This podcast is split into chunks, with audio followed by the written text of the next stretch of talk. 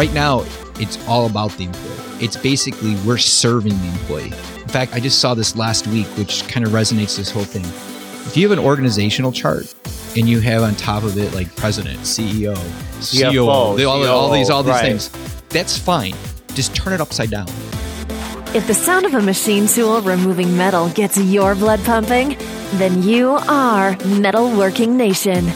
This is Making Chips, where we talk all things metalworking, engineering and design, production and tooling combined with business best practices, technology, marketing, news, and new media for manufacturing professionals. Here are your hosts, business owners, metalworking experts, and guys who get dirty on the factory floor, Jim Carr and Jason Zanger. Now, let's make some chips.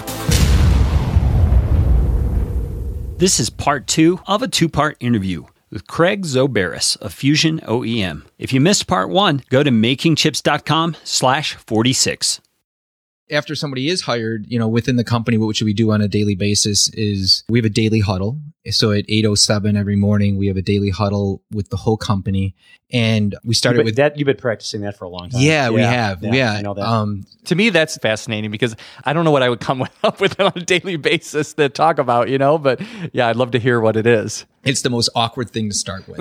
It really is. It is a very difficult thing. We were fortunate enough that I only did the daily huddle with some key people. So we probably had about 8 to 10 people at the beginning, and then we went company-wide. But going back to the core values in the daily huddle is we start with good news, and this sounds kind of cheesy, but we want to get everybody in a real positive state of mind. They call the alpha state. It's a cheerleading session, actually. It's a cheerleading session. Yes. It's a rah-rah-rah. Yeah, it's right. It's a sense of community. Yes, right, absolutely. Right. And that kind of goes back to the Rockefeller habits. It's kind of you're segueing into the meat of what you need, the task that you need to do today on a very high note. Exactly. Exactly. You're making that transition from being at home to getting inspired to doing the work. Right. Exactly. And so what we tie the core values with is we start with good news, and the good news usually, not always, correlates to one of the core values that we have. So if something came up where we did forklift training yesterday and Brian conducted the forklift training, one of our core values is go home safely. And so we could say, hey, Brian, nice job on the forklift training yesterday. This really validates our core value of go home safely. And so we kind of reset all the core values. So we correlate it all the time. You're solidifying your core values through your work, your daily work interactions. Yes. Yeah. Yeah, everything. So everything. Right. Yeah, we applaud it. So you're every aspect, everything that you do in your business that's positive or negative, I guess, ties back to the core values, and you're reinforcing those by verbalizing them in your huddle. Right.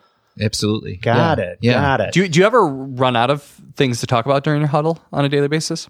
Well, it's highly structured. And if you get into it, I mean, we start with the good news. And then each department manager talks about what's going on with the projects that are on the floor. So not the stuff that's in the queue. It's everything that's on the production floor that we might have fingers on. Okay.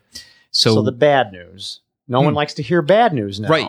So how do you handle sharing bad news corporate-wide in your daily huddle without calling out, Mike was a bad boy because he blew the delivery on this one? How do you do that democratically without calling out anybody? The best example of it is each one of the projects that are on the floor. Like, remember I told you, we have 3 department managers. We have one we call the production manager that handles all the electromechanical assembly. We have a machine shop manager. Okay, and a panel shop that does our control panels.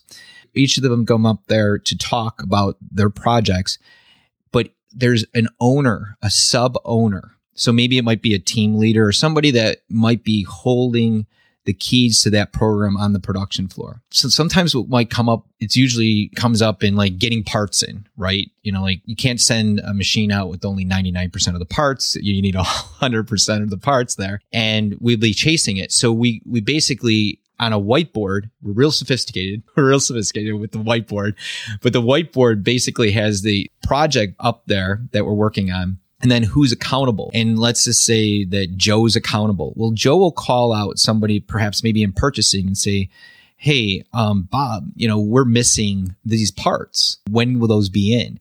So they say this amongst the whole company, and there's a sense of accountability on that person because they don't want it to be the next day. And they're like, where's my parts? You know, so that might be as bad as it might get. So it's not going to get, there's not going to be any fist throwing or anything. No. You have a swearing. Sense of trust amongst your employees. Right. And I can tell you this, that it's a good subject matter you brought up. If there's anything really bad, we try to avoid keeping it public. In the daily huddle. Okay. So the daily huddle is upbeat. It's kind of like your caffeine jolt in the morning to keep everything going. You don't want to go in there and it's like, all right, we're messing up on this, we're messing up on that. We're going to identify bottlenecks. And then what we do too, to go a little bit deeper, is anybody in the company can say, hey, there is a bottleneck. And then if somebody engages another person or two in the huddle while we're all standing there, anybody else in the huddle can raise their hand and say, let's offline this. And so they would take it right after. Right. So this huddle is only 5 to 7 minutes long. Okay. So then they can say, let's talk about this afterward. And just a side note too, another takeaway, if you're going to do a daily huddle, don't book anything right after your daily huddles. What do you mean book anything? Don't book an interview, an appointment, you know, so because if you have to offline it, you can jump in a conference room or immediately, or go down to the production floor or go over to the machine shop and take care of it. And keep it moving. What if you have team members? Does everybody start at that time in order to be a part of it? Or, you know, because it's all about flexible hours nowadays, right? Isn't that what we just talked about with the millennials? The millennials want flexible hours. So, you know, how do you deal with that? I do have people that come in at different times. And so how do I manage that? Right. Good question. So our production team starts at 6:30. They all have their own little individual huddles departmentally. The 807 huddle is the one that's corporate wide, and people are coming in at different times. So when we hire, you know, talk about flex time, you like, especially the front office where, you know, it's less noticeable. Sure. Because like I always say, the production floor is like a football game. It's not like the quarterback can show up in the second quarter and start working. Right. So we need the quarterback at the beginning of the game. In the front office, it's a little bit more flexible. These people put in a lot of hours and they have, you know, meeting the generational requirements of, you know, having some flexibility. We allow people to start anywhere between 6:30 and 8, but they have to be there at 8. And then they work beyond the regular shift hours that we normally would have. But going back to the appointments, we want to make sure that we can tackle the problem. Now there's exceptions, right? You have customer come in from out of the country and you're like, okay, we got to meet now, you know, but we just don't want it to be like, we can't meet because I booked something then. And we discovered that right away, that it was a very important feature because we knocked out so much in such a quick time and were more agile when we were available. We say like 10 o'clock is our best time. You know, not to say like if I were to call and make an appointment with you, you wouldn't see me until 10 a.m. or later. You know, okay, and then you're like, look, you know, I can't see you for months unless we meet at like 8:30. I'm like, okay, you know, that's not a big deal. Nobody makes a big deal out of it, but it's we make exceptions to the rule. So, is there an expectation that every team member is going to be there for the company-wide huddle? Yes, 100% of the time. Oh yes, okay, yeah. You stop what you're doing. In fact, it's actually it sounds terrible, but actually our customers told us that they appreciate it when I might be in the middle of a conversation with them and I say, listen, I got to end this call. I got to jump in my huddle. And then I would call back and then they were like, that's great. You want to be there. And especially as the owner of the company, you don't want to show like, you know, why aren't you there? You know, but we're all here doing this. So it's almost a little bit of solidarity, but it also shows it's a morale booster that I'm present for everything there. How do you manage that between the two plants? Oh, that's a good question too. We did a Skype connection and we have a video screen right in our huddle area. They can see us, we can see them.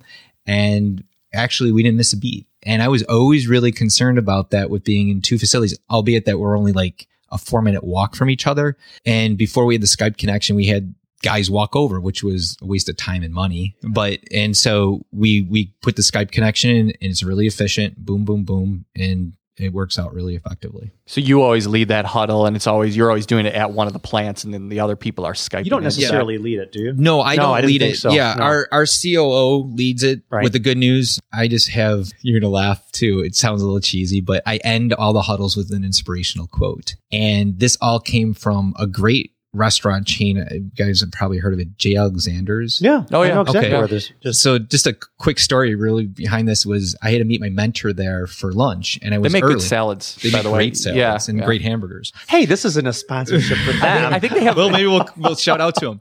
So I was there early to meet my mentor, and it was really cold out, and I didn't want to sit in the car. So I went inside, and they said, oh yeah, sit down at the bar and, have a cup of coffee, whatever. So I sat there, and then they conducted a huddle, and I'm like, whoo, they have a huddle. So I'm kind of leaning in to hear what they're talking about. And it took about 5 or 6 minutes. And I asked them afterwards, I said, so we do a huddle too. Tell me more about yours. He says, I do the 3 I's. And I go, what's the 3 I's? He goes, well, the 3 I's are inform, inspect, and inspire. The one with inform is things are changing, what's going on. Maybe there's a convention in town, whatever, just give them up to speed. Inspect is, as you notice, probably most restaurants is black shirt, black belt, black pants, and black pants. Inspect yourself and your other peers. Yeah. Probably the cleanliness, all that too, stuff. Probably, yeah. And then if they don't meet those requirements, they're asked to go home and, get their black shoes on or whatever it is. And he said, the last I is inspire. So I do one inspirational quote at the end of the huddle. And so that's my only real participation. Give us one of these inspirational quotes. Oh, gosh. You want them? Yeah, we got you on the spot. Just one. We just need to hear one. All right. Make it a good one. I need to be inspired. I have some right here with me, believe it or not. What a coincidence. He's got one right here in front of him. I mean, pick a good one. All right, this is the best one for manufactured. You like this, and this one's from Henry Ford. Go. Quality means doing it right when no one is looking.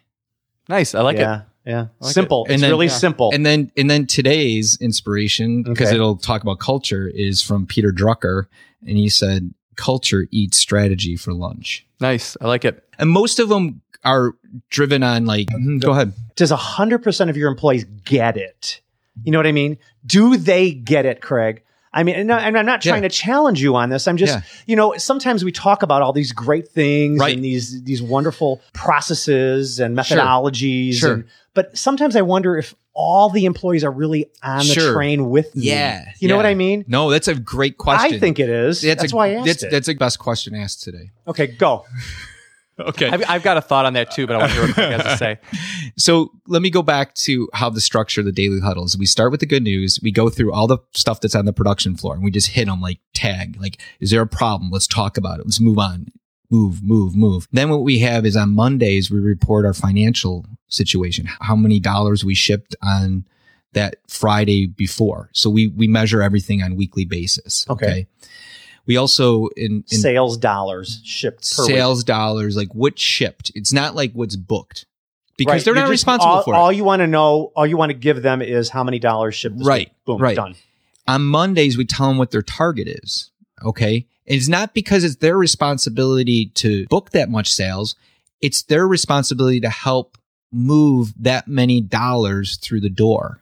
You found to completed product. Okay. So if you have a goal of say $100,000 for the week, we announce at the beginning of the week, we're 100,000. So on Monday, we would report back and say, hey, we did better. We shipped 120 because we had another call off for a machine or whatever it might be. Second part of this is we'd say how we're going to do this upcoming week and say, look, this week we're going to shoot for $200,000 because we have this much booked and it's got to be shipped. This is actually just a scorecard for them a little bit. Talk about relatable, right? They know by the end of those 5 days, we got to ship $200,000 worth of stuff. Mm-hmm. And it means we got to do X, Y, and Z. So there's accountability on the whole team. The other part of this is that if they don't get anything out of the good news, if they got nothing out of going through the status of each one of the projects that are on the floor, if they didn't get anything from the financial perspective of what we're talking about, it was just a sense of community. We brought all these people together. So at the end of the day, if they don't get bullet A, bullet B, bullet C, bullet D, they get the sense of community. Bingo. So whether the numbers were over their head or whether the strategy was too much for them to think about or whatever, at the end of the day, the smallest takeaway from that was the sense of community. Exactly. And I can't describe it but it's just maybe it's a soulful thing, and I'm not trying to be cheesy about it. I agree. It's just like we brought everybody together. Everybody we're demonstrating has a voice in the company. And that's what's really important. And that's the platform for them to speak if they want to. Exactly. Yeah. Speaks to our culture again. Okay. You know, we want everybody to have a voice. We want everybody to be heard. Now, will everybody speak? No. A lot of the people that we know in manufacture are very introverted. And they're like, hey, look, I'm going to punch the clock. I'm going to do what you want me to do. I'm going to be happy. I'm going to be flexible. I'm going to live out all your core values. But if you're going to expect me to call Joe out on the floor for not having these parts in time, I'm not going to do it. You know, that comes up. Not everybody's wired to like call somebody out, but knowing that you have the liberty to do whatever you want and speak your mind at that time is what we're really trying to address.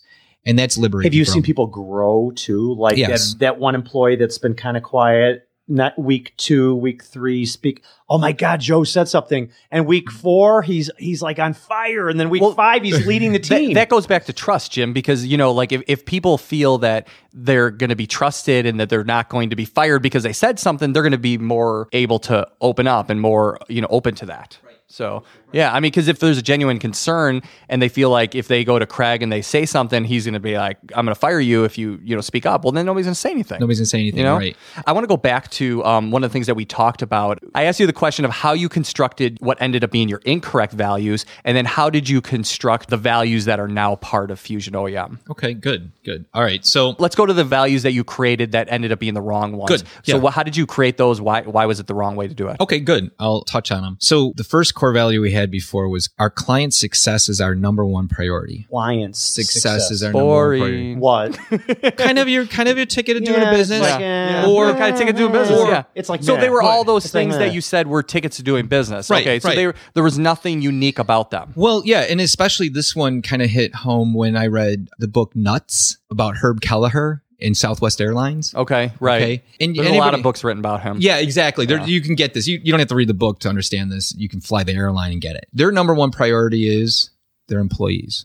As they grow, it's easier to keep control and keep all your employees happy. And what happens if you have employees that are happy? You have happy customers. So doing a great job and making and catering to your employees. This is what we changed too, because at this time, you know, we're focused on, it's always the customer. Right now, it's all about the employee. It's basically we're serving the employee. In fact, I just saw this last week, which kind of resonates this whole thing. If you have an organizational chart and you have on top of it like president, CEO, CFO, COO, all these right. things, that's fine. Just turn it upside down, because today we got to think about we are serving our employees, and our employees are serving our customers. Right. They are customers. The one thing that I never like to use the word employee if I can help myself. It's always like, you know, we're teammates, they're team members. And, you know, because I don't see myself as being like above anybody there. I mean, they have skills that I don't have and I need that. You know what I mean? Because nothing would ever get done at my company if I was the person that needed to do it. So a lot of those values were just the tickets for doing business. And that's what made them the wrong ones. Just as like a side note, and I don't want to get into it, and I'm sure you know the story, Craig, but one of the greatest stories about the CEO of Southwest was the letter that he wrote to a irate customer. So if our listeners can just go on there and kind of like search online for that letter, it's a great story, and you know, it's definitely worth doing. Right. So now let's go to, you know, the core values that you actually have. What was the process that you went through in order to arrive at those core values? I kind of mentioned earlier, it was that filter where you had to say, is that just the ticket of doing business? And to touch on those, Jason, just finish that thought is, you know, tell it like it is, you know, but again, being open and honest is the ticket of doing business. There was one that's a core value. This is very important. We said it's the who, not the what. And I talked about that before earlier, but that doesn't resonate with everybody. Nobody gets that. So don't speak above them. You know what I mean? You got to make sure the core value, no matter what role they have in the company, it makes sense to them. Yeah. Keep it simple. Exactly. Yeah. Keep it simple and keep it so that it means something to them. And then we had like, make it happen, never give up. It's like, those are both tickets of doing business. It's like, it's just, how do you survive and not make it happen or just never give up? I mean, that's what our customers are counting on. So that actually changed a lot about who we are and what we do every day. And there's so many things that we talk about in our core values that we believe resonate. And so our core values today is strive for simplicity. And that speaks to a lot about lean manufacturing. You know, we could all get that, but you don't have to know anything about lean. You could just say, let's just make this process simpler. You don't have to use the big word lean in this case. The other one is show gratitude. Show gratitude. Like we tell our people, it's like, look, it's like, I don't sign this check here. Our customers sign the check here. Show gratitude towards them. Show our vendors, they're equal partners in our success. You know, show gratitude towards them. And that means like be friendly all the time. You don't know who's coming through our facility. Make eye contact with them. Say hello. If you're close enough, put your hand out. We have a 15, 10, 5 rule. 15 feet away from a stranger that you don't normally see in the facility, we make eye contact and smile.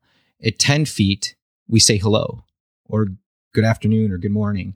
And at 5 feet, if we're that close, shake your hand. Shake your hand, introduce yourself. It's like simple one from the hospitality industry, right? And because we're thankful for everything we have and who we have working with us. Being flexible, our team, I mean, we're just over 50 people and we still do a lot of overtime. And when I think of flexibility, it's like being able to stay a little longer. You know, so you're talking about flexibility and going over 40 hours. Going over 40 or maybe even flexibility is there's a high mix of stuff we're doing. So maybe you're not going to be in the machine shop today working there. You might be on the assembly floor, or maybe you're not going to be on the assembly floor. You'll be in the machine shop today. And just embrace it as an opportunity to learn something different. You're getting paid the same. You know, right. I mean, that's the key thing. Yeah. And being flexible also be like, raising your hand and saying, I'll do it. I'll take care of it. You know, so those are important to us. The other one is have fun. Have a good time. Going back to life's short and have a good time. Have fun with your suppliers. Have fun with your customers. And look, and we're in manufacturing, so we can't be at 3:00 in the afternoon rolling out kegs and zip lines and well, doing all these things. Well, you could. It's just I don't know how long you're going to be in business. You do it. Exactly. Exactly. You could. So that's why it's important that we have fun in what we do every day. It's not having a ping pong table. It's not to have a pool table or opportunities for boozing it up, you know, with your after hours. Having fun in everything you do. Camaraderie. I love the early indicator of things going well is when I hear about other guys getting together after work to go get a beer themselves. I didn't drive that. I hear about it. Oh yeah, we went out for a few beers last night. God, that's awesome. Perfect. Yeah, I know. And then the other one is like, we put together a softball team. We don't want your money or we don't want anything funded there. We put together a softball team because they want to spend more time together. Or you hear about them getting together for one event or another. That's an early indicator of things going right. See possibilities. You know, it also goes a little bit on, you know, flexibility too, and also with simplicity. But seeing possibilities is important because we're always going to be changing. We're always going to change the direction of what we do today and tomorrow. And it's to meet the customer's needs and the industry's needs. So we always have to see possibilities. And the last one is go home safely. I spoke about that before. And go home safely. The worst thing to do is to call a family member and say that, you know, somebody's in the hospital or say, God forbid, something else happened. And you don't want to be that person. And maybe I'm a little selfish too. I need these people. I need every stinking one of them to be safe and stay well so that they can return to work the next day and still get these jobs done. Because you guys know it too, how hard it is to replace people. It's impossible to do it in a most cost-effective way. So we want to make sure everybody stays safe. So was this Craig in his office writing all these out by himself and saying, here you go, everyone, here's our core values? So I know the process that I went through really briefly in order to try to figure some of these out is that I talk with every single person in my company and I ask them, you know, who really reflects what it is to be a part of Zanger's? Who do you admire? That was the biggest question. Who do you admire the most? And they give me the name and then I ask them why. And we had a discussion about it and I took notes. And then if they said, well, it was, you know, Steve Zanger, my dad, I said, okay, now a non-Zanger, who's somebody that's not part of the ownership or leadership that you admire? And then we talked about that and we kind of fleshed out and we wrote up all those, everything that everybody said, and we kind of tried to assimilate it down to like a couple things. What process did you go through? Yeah. So we took a handful of people that were higher level in the leadership side of things and we fleshed everything out together. Okay. Then when we did the second round, it was a smaller group of people that we put together, but the ones that maybe with the company a while, they get who we are and see, because I think sometimes you you can't just walk in and be able to provide a lot of input on that. It's a lot more cerebral. But there are entrepreneurs that just do it on their own too. You know, I just rely on other people. I completely agree. I did get some interesting thoughts out of people that had only been working there for maybe like a couple months, or people that you wouldn't imagine and be like, well, you know, why would you talk to that person because of that job that they have at the company? They're not a manager. They're just doing this. Well, sometimes they have some really interesting perspectives on people that you wouldn't normally get if you were to only talk to your management team. Absolutely. Absolutely. Yeah. And so I think everybody's style is different. Yeah, Jason. Absolutely. Yeah, yeah. Everybody's style is different and who they're confident with. And people are to a point where we are, you know, looking at it from every angle we possibly could work from. A couple other notes just quickly too is we have a monthly rock star, and it's basically an employee of the month program, which I used to hate the idea of it because it always meant like who's like kissing the butt of the leadership team, right? That's going to get employee of the month. Rather, this is a peer-to-peer employee of the month. Oh, so one of your employees is picking another peer. You're exactly. Not, you're I not can't, doing, and other doing. Managers can't either in the company. So the goal, what do they like email you and say, hey, you know, Joe's done this great thing, or Sally is, you know, really excelling at this. So what we do, Jason, on our monthly meeting, we have ballots, and on the ballots has our roster and also our 6 core values. And they have to mark who it is. It's Jim Carr. Check. And then you say, which core value? You're welcome. Good job, Jim. Which core value did Jim live out that month?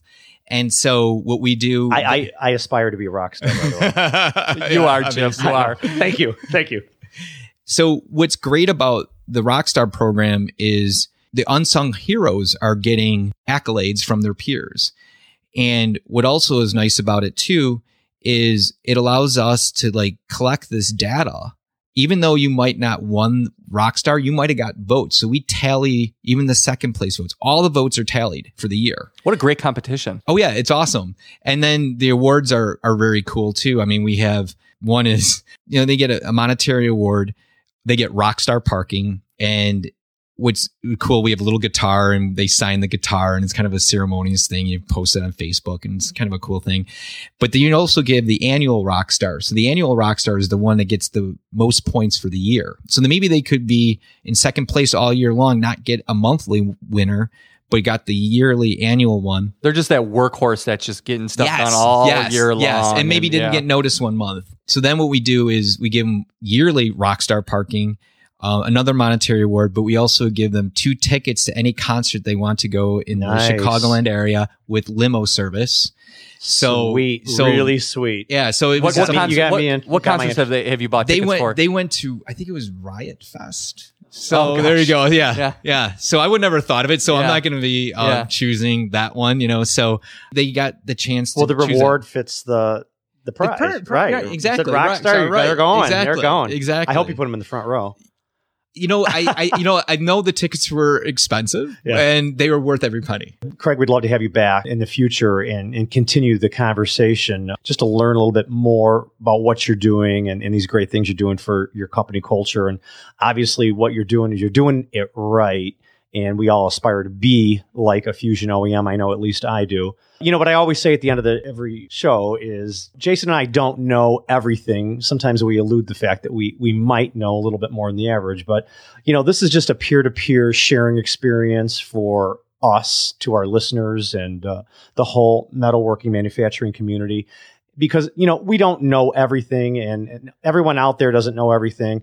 And what we hear on a day-to-day basis is going to equip us and inspire us to be better owners, managers, people tomorrow. Yeah, I think just to add one thing, none of these ideas are my ideas. They have been R&D'd, rip off, and duplicated. No. That's a sharing experience. It's a sharing experience. It's a sharing experience. So and if you hadn't have been in that situation to interpret that or take it in, you'd never be practicing it. So I totally get that, Craig. And everybody's style of their business is different. So a lot of these things don't work, will work. I remember when you first came in and said, came to me, you're just like, how can you change a culture? I'm like, ooh, I don't know if I can help that. You very slowly. That's very slowly. You know, I could tell you how I created a great culture, you know, but for people that want to change it, you know, I couldn't help you. But maybe there's a lot of elements that that I offer here that they could actually take away. So Jim, how do our listeners get a hold of us? Well, they can get a hold of us by going to makingchips.com or emailing us at jim@makingchips.com or jason@makingchips.com. Or if they even want to talk to Ryan, then ryan@makingchips.com too. All of the social platforms, Facebook, Twitter, Instagram, LinkedIn. If they want to get a hold of Craig, they can go to Craig's LinkedIn page. It's Craig. Last name is Zoberis, Zoberis.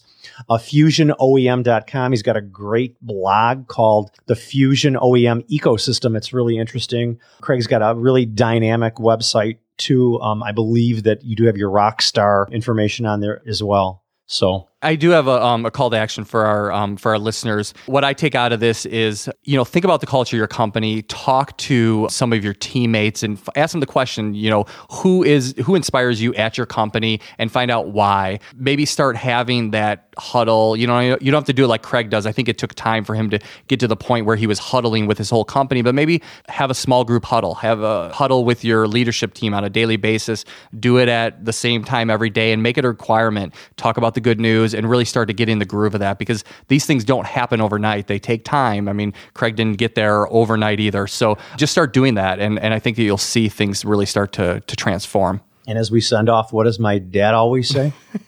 If you're not making chips, you're not making money. Bam. This has been part 2 in a 2-part interview with Craig Zoberis from Fusion OEM. If you'd like to hear part 1, you can check out last week's episode of Making Chips. This podcast exists to improve the manufacturing industry. We want to hear from you, the owners, managers, leaders, and engineers from the Metal Working Nation. What ideas do you want to share, and what keeps you up at night? We want you to take something away from this podcast that you can use to improve your company, your team, and yourself. So let us know what you want to hear, and we'll see you next time on Making Chips.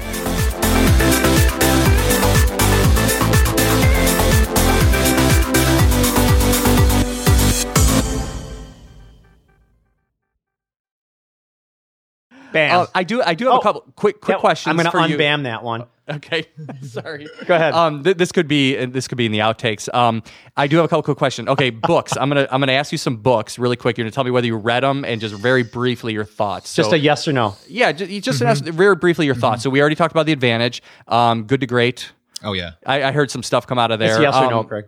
No. I want to ask. I'm kidding. I want to. I want to understand. So you read Good to Great. There was that sense of getting the right people on your team before you actually figure out exactly what your vision is. Have you read the book Traction? Yes. Okay. Great book. Another one that I think is really good. What else would be just the number one book that you'd recommend for our listeners as it has helped your business? E-Myth by Michael Gerber. That's another good one. It's a very simple book, and they have... Related to Traction, kind of on that... I think Traction takes it to the next level. Yeah. Once you kind of start with E-Myth and you go to Traction. Oh, perfect. You know? I was going to say the same thing. I think it's important you start with E-Myth before you go to Traction or go to Rockefeller Habits. Or the other books I would suggest, too, that are game changers is a book by Cameron Herold called Double Double. Never heard of it. Wow. Okay. You got me there. And that's actually like Jason. A really easy handbook to like find new and innovative, quick things to install in your company. It's like quick recipes for, people that don't have a lot of time. Yeah. So Double Double is great. All the Jim Collins books are, everything is off of there. Our Packard's Law, you can't build a company any faster than you get the right people in your company. There's Vern Harnish has wrote a book that's excellent. There's Exponential Companies. That's a brand new book. That's actually something of interest too. There's just so many great books out there that have changed what our organization is.